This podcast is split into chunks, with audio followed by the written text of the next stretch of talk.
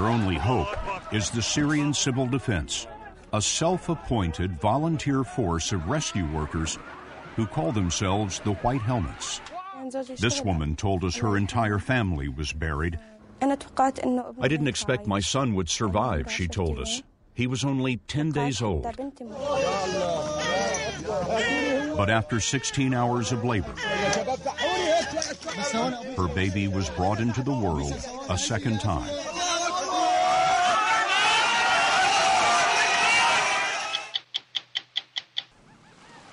Looking for a change of scenery, or maybe a change of country, a new life, or perhaps a new identity? In this era of globalization, citizenship and passports for Caribbean islands like this one have become just another commodity to be bought and sold. How much does it cost to get a citizenship? $100,000. You have to come and live in Dominica? No, no. You don't, you don't even have to come to Dominica to get the citizenship. You pay the money from wherever you are. Sort of mail order citizenship. Sort of, something like that. Until a couple of summers ago, the ancient game of chess was still mostly a mystery to the folks of rural Franklin County, Mississippi. What's this called? So imagine everyone's surprise when a tall stranger arrived from Memphis to bring chess to the country. I was like, what? Why would somebody come down here? Two years later, a chess boom is underway in the unlikeliest of places. People said that country kids couldn't learn chess. And? We he showed them different. we proved them wrong. I'm Steve Kroft. I'm Lesley Stahl. I'm Bill Whitaker. I'm Anderson Cooper. I'm Sharyn Alfonsi. I'm Scott Pelley. Those stories tonight on 60 Minutes. Welcome to Play It, a new podcast network featuring radio and TV personalities talking business, sports, tech, entertainment, and more. Play it at play.it. A great city that once held more than 2 million people fell to Syrian government forces after five years of siege and starvation. Aleppo was the center of the rebellion against the Syrian dictatorship of Bashar al Assad. When our story first aired in December, Assad and his Russian ally had just intensified their airstrikes against Aleppo's dense neighborhoods. For civilians under this bombardment, the greatest fear is to be buried alive, to suffocate or bleed to death in the rubble of their own home. Their only hope is the Syrian Civil Defense, a self appointed all Syrian volunteer force of rescue workers who call themselves the White Helmets. The airstrikes, day and night, obliterate apartments and shatter the nerves. Often the bombs are not aimed at military targets, they're not aimed at all. Just a barrel of shrapnel and TNT heaved from a helicopter. Onto any neighborhood the Assad dictatorship does not control. It's to terrorize people in this area. It's to tell these people that you're not welcome here and we want you out. The civil defense have just arrived. Rami Jarah is a Syrian reporter who's followed the White Helmets from their makeshift beginnings to today's trained force of 3,000 rescue workers. They provide some sort of security or safety or some sort of hope to civilians that live in this area that even if you are attacked, even if your building comes down, there is someone that's going to come and save you. You are not alone. You're not alone, yes. This little boy was alone and nearly invisible when the White Helmets happened to spot just his hair in the pulverized concrete of his home. Bare hands were in a race with suffocation. نقرب نقرب يا حسن من تحت نزول من تحت الحديد وعزل من تحت I think for them it's luck. They dig any rubble that they see to get those people out. They frantically dig through every part of any apartment building or anything that's been, been destroyed to check. They're usually there for hours after the attack. How many hours? How many hours? Six, seven hours. I've, I've seen them operate continuously. This is that same boy, his face freed. They excavated the ruin hour by hour.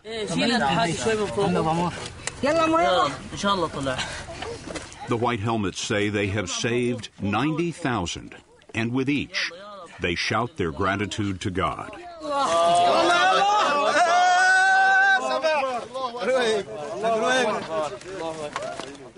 Majid Khalaf and Radi Saad have been White Helmets three years. Khalaf said, We feel as if we brought that person back to life. The joy at that moment is indescribable. Tell me about the hardest rescue you've ever done. There was a woman and her husband, he told us. Only four of her fingers were sticking out of the rubble. We could see her moving her fingers like this. So my colleagues dug her out, and the first thing she asked about was her husband. They'd been married for 10 days. Unfortunately, her husband had been killed. Um, Fingers, or here, the leg of a boy, are clues in a chaos of concrete.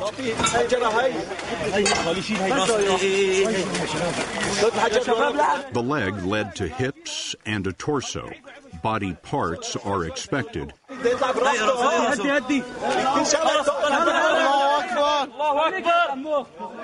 But then they uncovered a face.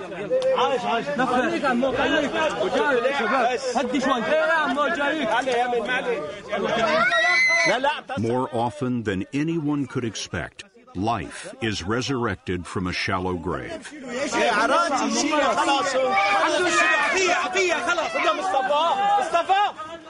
When you uncover one of these faces covered with dust and the eyes open, what is that moment like for you?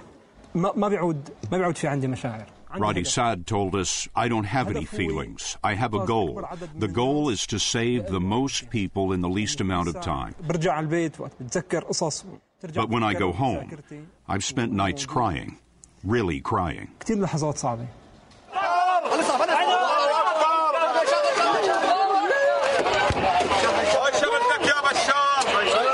Day after day, building after building, hour after hour, victim after victim, how do you keep going?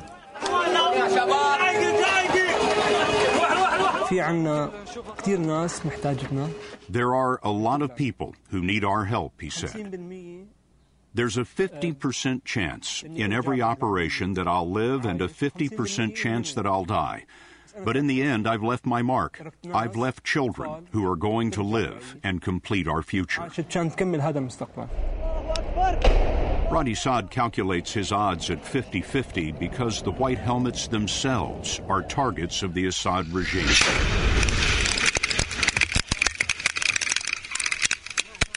The plane doesn't attack once, it usually attacks twice or three times.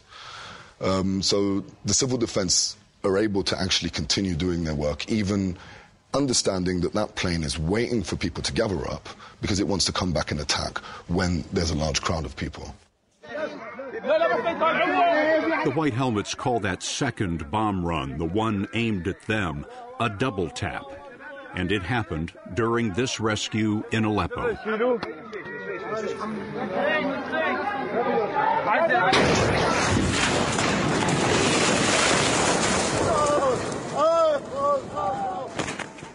Raed Saleh wears the loss of his men and his country. He once owned an electronics business. The White Helmets in more than 100 towns elected him their leader. How many of your people have you lost? He told us a white helmet had been killed that morning. And as of last week, Saleh has lost more than 190 volunteers. How did the White Helmets begin? After several bombings, he said, there were individual initiatives by regular people tailors, blacksmiths, carpenters, university students, doctors, people from different backgrounds who formed teams to respond to emergencies in a more organized fashion. After that, there was communication with outside organizations who began to train these teams. This is the training in a country we agreed not to name.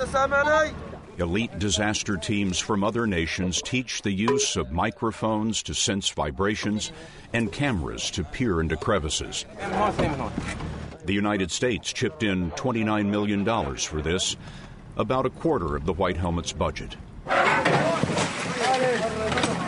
This home was blasted into a family's tomb. The only thing escaping was one faint voice.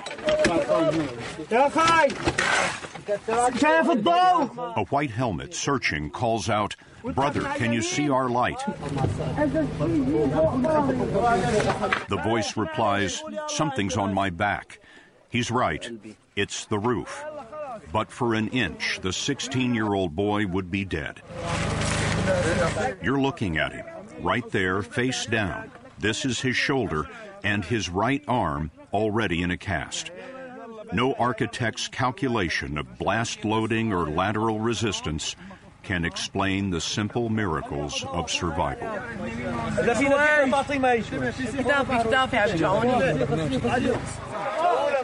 After seven hours, it appears the boy emerged an orphan and only child. Everyone else in the house was dead.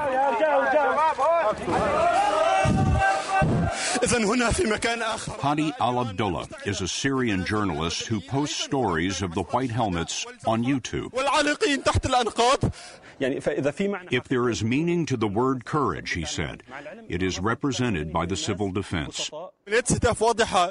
Abdullah's stories caught the disapproving notice of the Assad dictatorship, and last June, the door of his apartment building was connected to a bomb. Without me hearing any explosion, he said there was stone and steel on top of me, and I couldn't move any of my limbs. Rescue workers he'd covered came to uncover him. When I heard the sound of the civil defense bulldozer, I started to feel some hope that I might live. Slowly, the stones started to be removed rock by rock. All of the weight started to lessen. Just hearing their voices gave you hope that you would live. Exactly, he said. I was able to breathe, to hear their voices. It was difficult to open my eyes, but I opened them a little and saw them wearing their white helmets. I was so happy that I was out of the rubble. They said you were going to die and then you returned to life.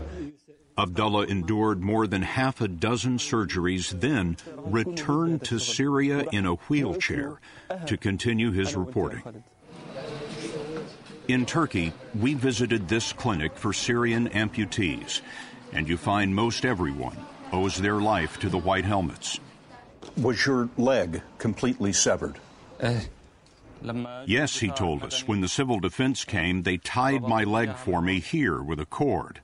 They tied a tourniquet around your leg. Then they put us on stretchers and took us to the field hospital. They didn't leave me there to bleed to death, she said. I would be in heaven if it wasn't for the civil defense. It seems in every rescue there are children. This man flailed for freedom, and just below him, a child's head, inches this side of the living.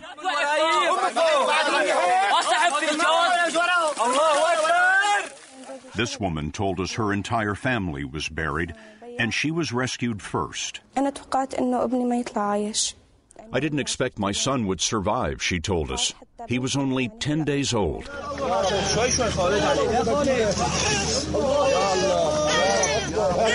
But after 16 hours of labor, her baby was brought into the world a second time.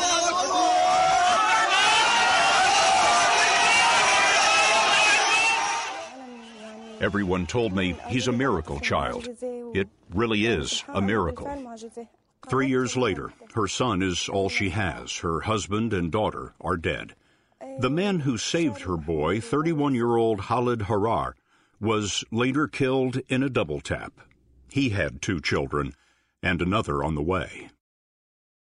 The White Helmets respond to an average of 35 attacks a day, fighting for life in a vicious war they were nominated last year for the Nobel Peace Prize.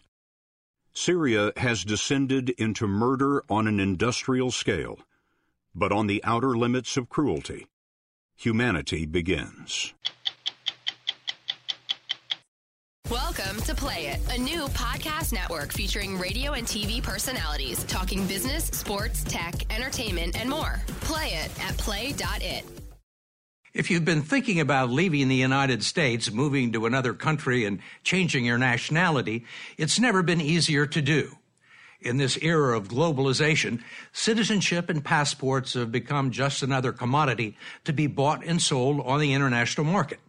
All you need is money and a willingness to contribute a few hundred thousand dollars to the treasury of a cash starved country or acquire a piece of real estate there.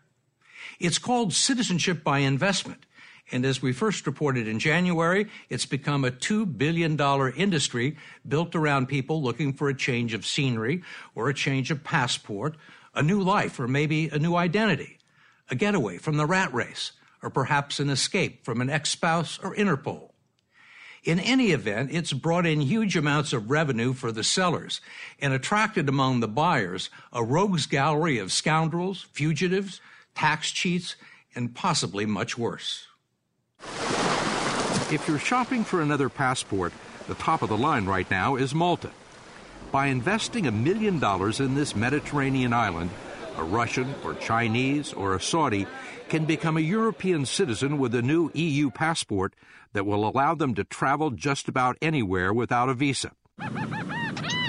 There are also much cheaper, less discriminating alternatives available in the Caribbean, especially on the tiny island of Dominica, where Lennox Linton is a member of parliament.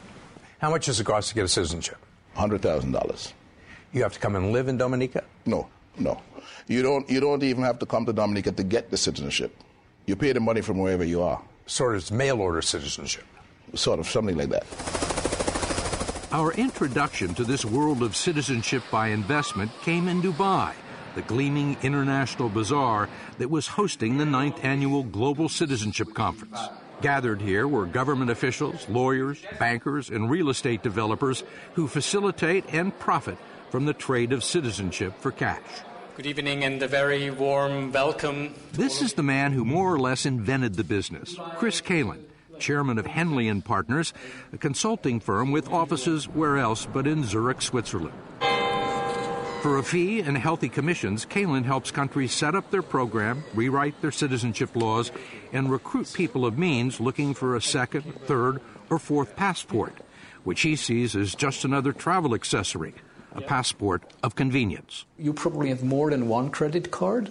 I would assume. And, you know, if Visa doesn't work, MasterCard will do. So I think any wealthy person nowadays should have more than one credit card, and likewise, you'd have more than one passport. But you need to have some money to do this, to yes, be able to do absolutely. this. Absolutely. It's just for, for wealthy people, of course, yeah.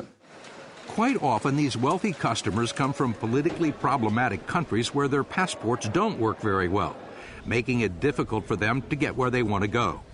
Global citizens like international lawyer Cyrus Montavassel, a Middle Easterner from Iran who travels on a West Indian passport from St. Kitts and Nevis. And where do you live? I'm living in Dubai, United Arab Emirates. So you're an Iranian living in Dubai mm. with St. Kitts citizenship. Yes, yes. That's complicated. yeah, this is the life. It's the life because Montavassel's St. Kitts passport, available for $250,000 or a $400,000 real estate investment, allows him entry to more than 100 countries without having to get special permission. It's a legal way to circumvent visa controls that nations set up to screen people coming into their country. But it's also an opportunity for shady characters to mask their true identity and avoid suspicion as they travel around the globe. The business was born here in St. Kitts when Chris Kalin struck a deal with the government a decade ago following the collapse of the island sugar industry. Since then, passports have become its major export, providing hundreds of millions of dollars in income. In fact, in 2014, the last year for which there are government statistics available, 40% of the government's revenue came from selling passports. It's provided St. Kitts and Nevis with hundreds of millions of dollars for infrastructure projects, private development, and tourism. But a lot of the money is unaccounted for. More than 10,000 people have purchased citizenship here, but it's almost impossible to tell who they are because the information is not public. Chris Kalin doesn't like the word citizenship for cash or any suggestion that all you need is money to get a passport. You have to go through a process. You have to apply and you have to answer a million questions and you have to undergo a background verification and you have, at least in the properly run programs, you have to be a reputable person. And that's checked. But evidently not that carefully about the only way to identify people who have purchased St. Kitts citizenship is if they've happened to turn up on a list of international fugitives or gotten in trouble with the law. And St. Kitts and Nevis has had more than its share for two sleepy little islands.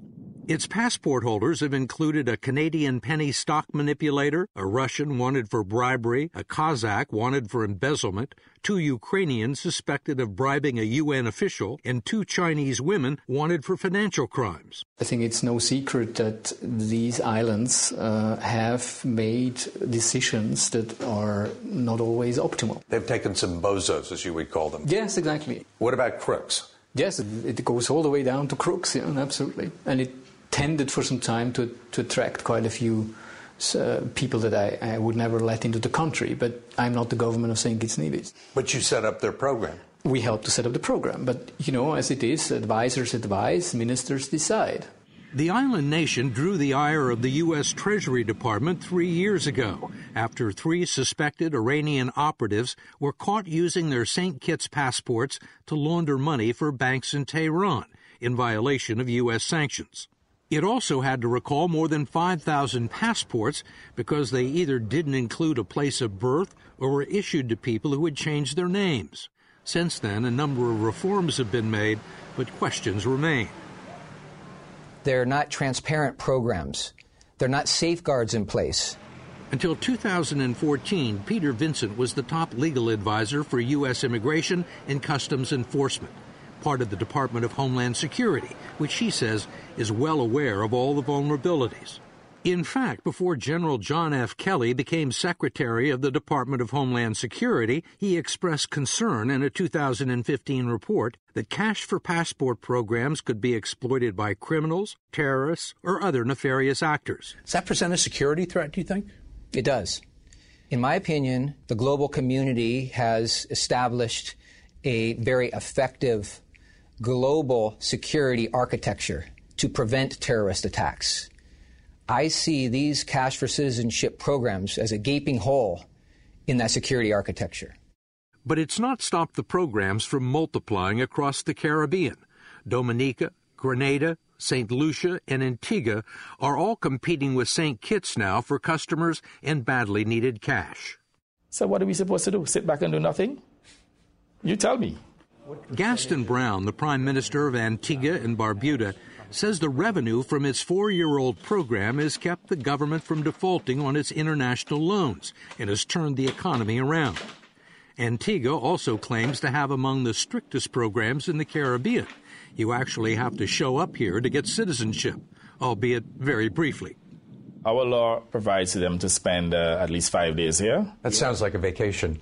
Yes, and I, I understand. But however, we have made sure that at least there must be some face to face contact so we know who these people are. For five days? Minimum. And what kind of people are you looking for? We're looking for high net worth individuals, uh, people who are established business people who are well known, and to make sure that we get the creme de la creme. If so, they're recruiting them in some odd places. Last summer, Antigua announced it was opening an embassy in Baghdad, hoping to sell passports to Iraqis.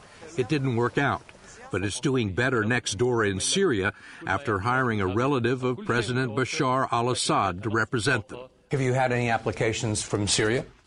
Yes, we have had applications from Syria. And you've approved them? Syria is one of the areas in which we have had some concerns, but did not place it on a restricted list. Prime Minister Browne told us instability breeds opportunity.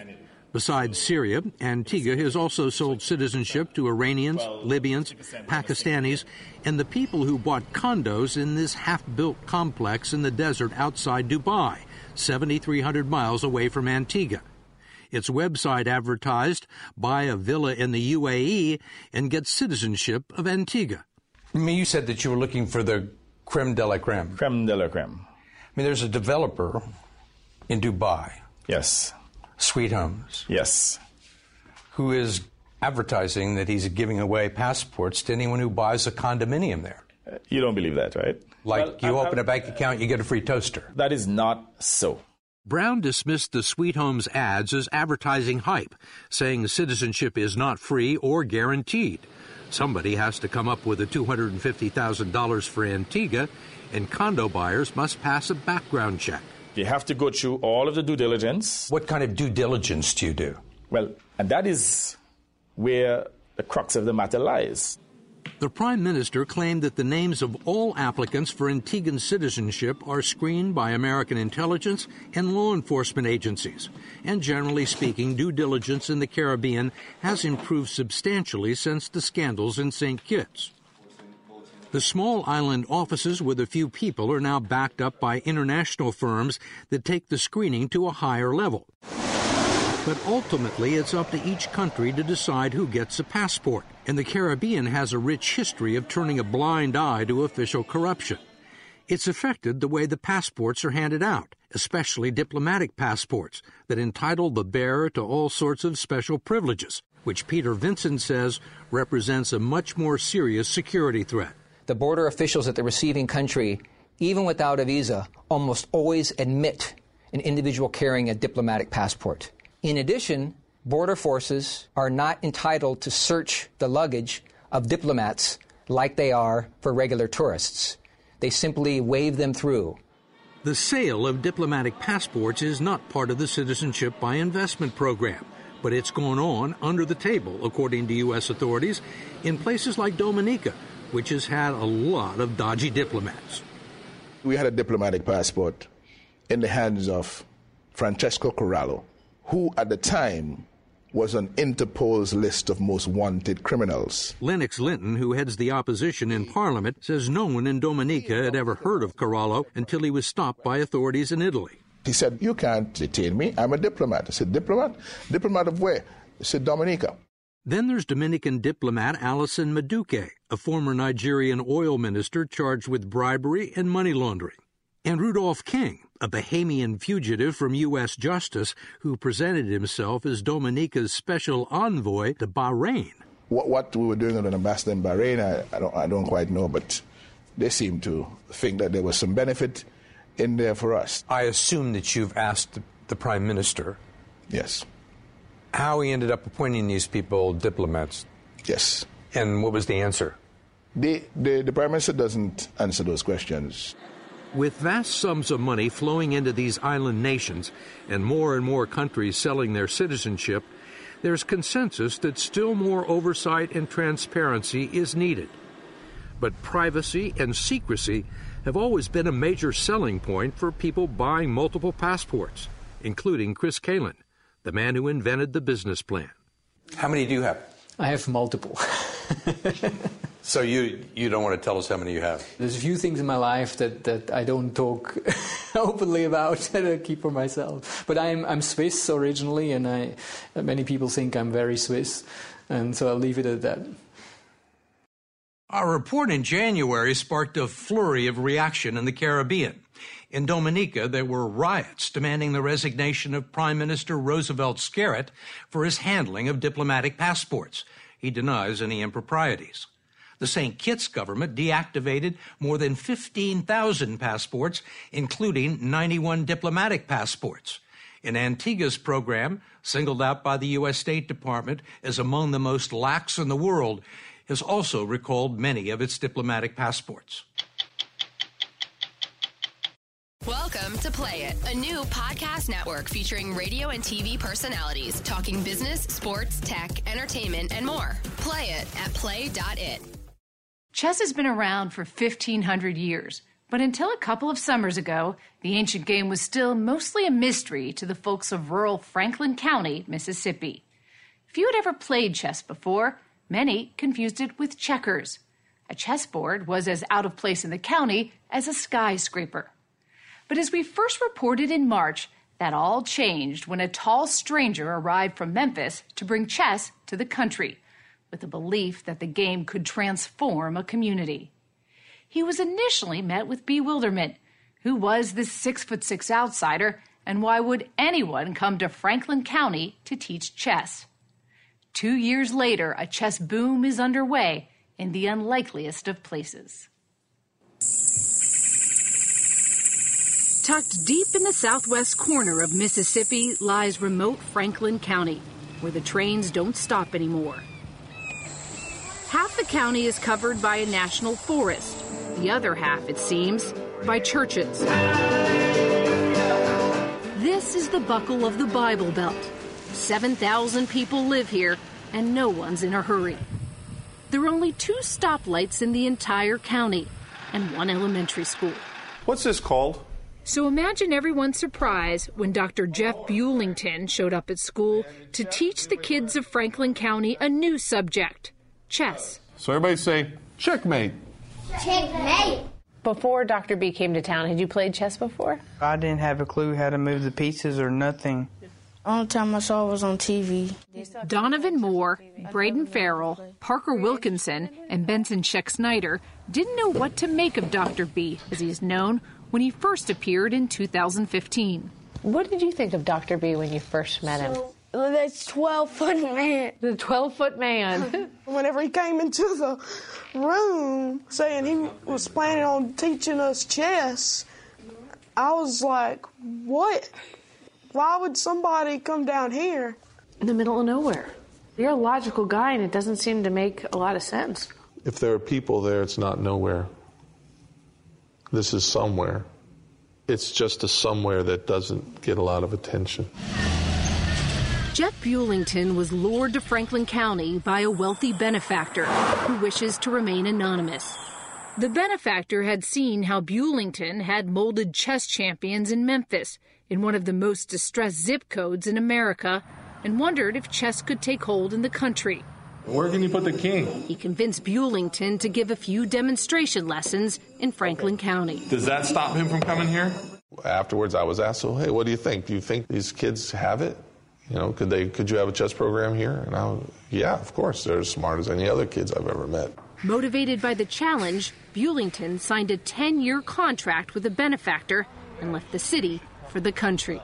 What is he doing? He's X-raying the king. Bulington has taught chess for the better part of 25 years. What's so wonderful about the bishop, and why might we think of it as an archer?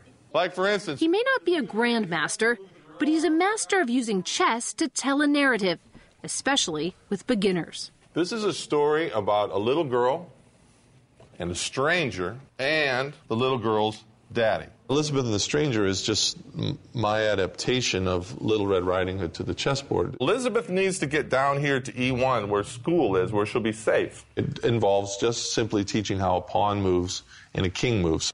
Oh no. Is she going to make it? I told you this is a bad idea. I remember my partner in this project saying to me, we'd have maybe 12 kids playing chess.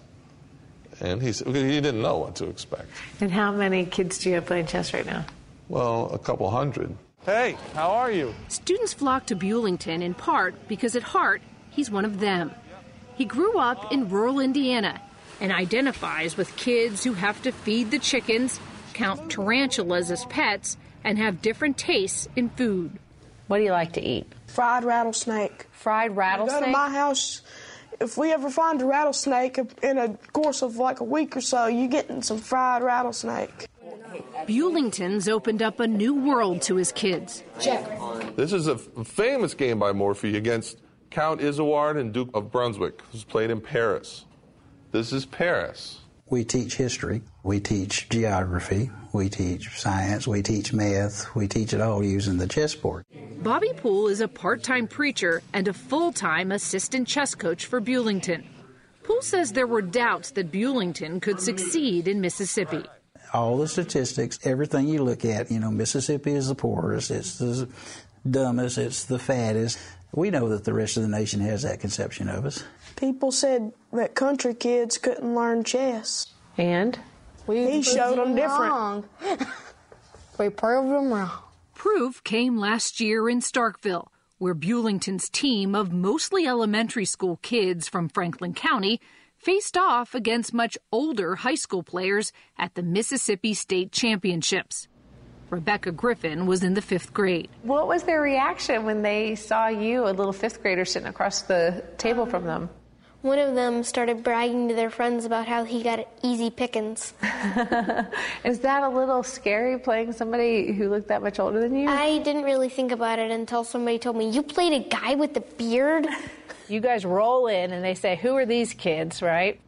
They were basically like trying to say we were a joke because we were kids. Mm-hmm. But after the game, we usually beat them, and they were like very shocked. Don't you guys feel bad you beat all those older kids? Never. No, I never. Not at all. bad. I don't want that to make me seem like a cruel person, but I'm I really am just okay with crushing people's spirits.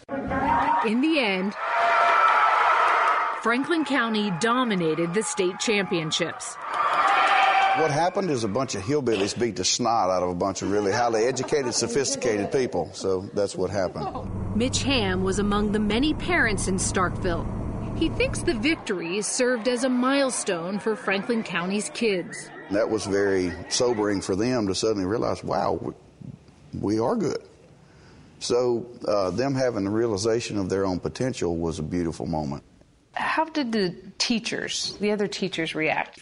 Over the course of my career in teaching chess, people say things like, I did not know that he could do something like that, or even something as simple and as crass as I did not know he was smart or she was smart or something like that. What does that tell you? It tells me some people got it wrong, that some kids have been underestimated or written off for reasons that are uh, false. Chess has helped Bulington's players see there's more to themselves than they've seen before. Chess is like something that like I'm like really good at for once. Has it changed you at all? It has. My grades have went up. Your grades have gone up. Oh my grades used to be like low, medium, low B's. Now they're A's and high B's. I feel like chess could take us anywhere, but it's not about where it ch- takes us, it's about how far it takes us.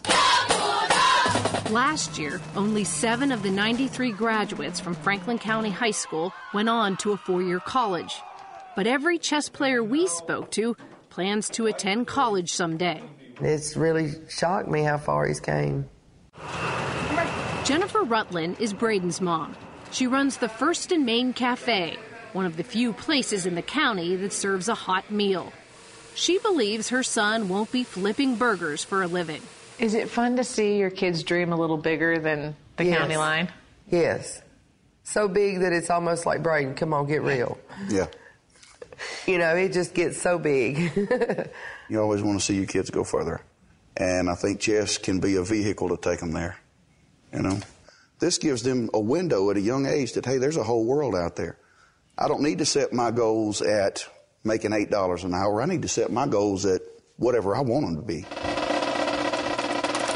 Chess has filled a social void and given Main Street a pulse. In October, a new chess center opened in the middle of Meadville, the county seat. Do you feel like chess has made the community more hopeful? Certainly parts of it, yeah. Right. I mean, this flower hasn't bloomed yet. It's just starting to, right? There's there's a lot yet to come. The Chess Center has become like a beacon in the county. Each day after school, kids who have the desire and aptitude receive more instruction from Bulington. So what does black do? They've become so immersed in the game with its infinite number of possible moves that when these students finish playing chess, they go home and play more chess. Can the best chess player in the world come from Franklin County? Maybe. Absolutely. Absolutely. It's super possible. Before they could take on the world, they would have to face the nation. But we'll take care of him. The week before Christmas, 33 of the Franklin County's chess wonders and their parents gathered in the school parking lot Y'all are coming back, right? to begin a 10 hour journey to Nashville for their biggest test yet the national championships. As day Queen G7, excellent. turned into night, Bulington and his students were lost in what they call the chess dimension. where are we? Well, I don't know where we are. We're just in the middle of it. We're in the middle of problem number nine. That's all I know. preparing in their own language Knight D4, attacking the queen and threatening. Queen takes H3 check. for what lay ahead a weekend of intense chess. More than 1,500 players from 644 schools gathered in a giant ballroom at Opryland Please shake your opponent's hand. for seven rounds of chess over three days. Every grade, K through 12, was vying for a national title. The best teams come from the best schools in New York City. And two hours into the tournament, it appeared as if Little Franklin County was overmatched. After round one, the kids from Mississippi had lost 30 of their first 32 games. You know, it's a real struggle, and they're going to learn to struggle at this level, and they're learning that they have to struggle at a different level than we ever have before. What's the feeling when you walk in here as a player, as a coach, as a parent? It's a deep, uh, agonistic experience, right? Deep agonistic experience. Yeah, it's real, true competition based on skill alone, right? You look around and you can see it in the parents' faces as much as the kids that there's something significant at stake here. Nervous parents from other programs tried to sneak a closer peek into the ballroom, desperate for any news. After their shaky start, Franklin County's players bore down, taking more time, probing for openings, watching for threats. A Bulington mantra played in their heads let your opponent show you how they'd like to lose. Today's the last day, it's the hardest day, and it's By Sunday, with the final two rounds looming, Franklin County's fifth and sixth graders were hovering near the top 10. everybody needs to fight for those points today. We need them very much. Parker Wilkinson, Braden Farrell, and Benson Scheck Snyder all delivered for Franklin County.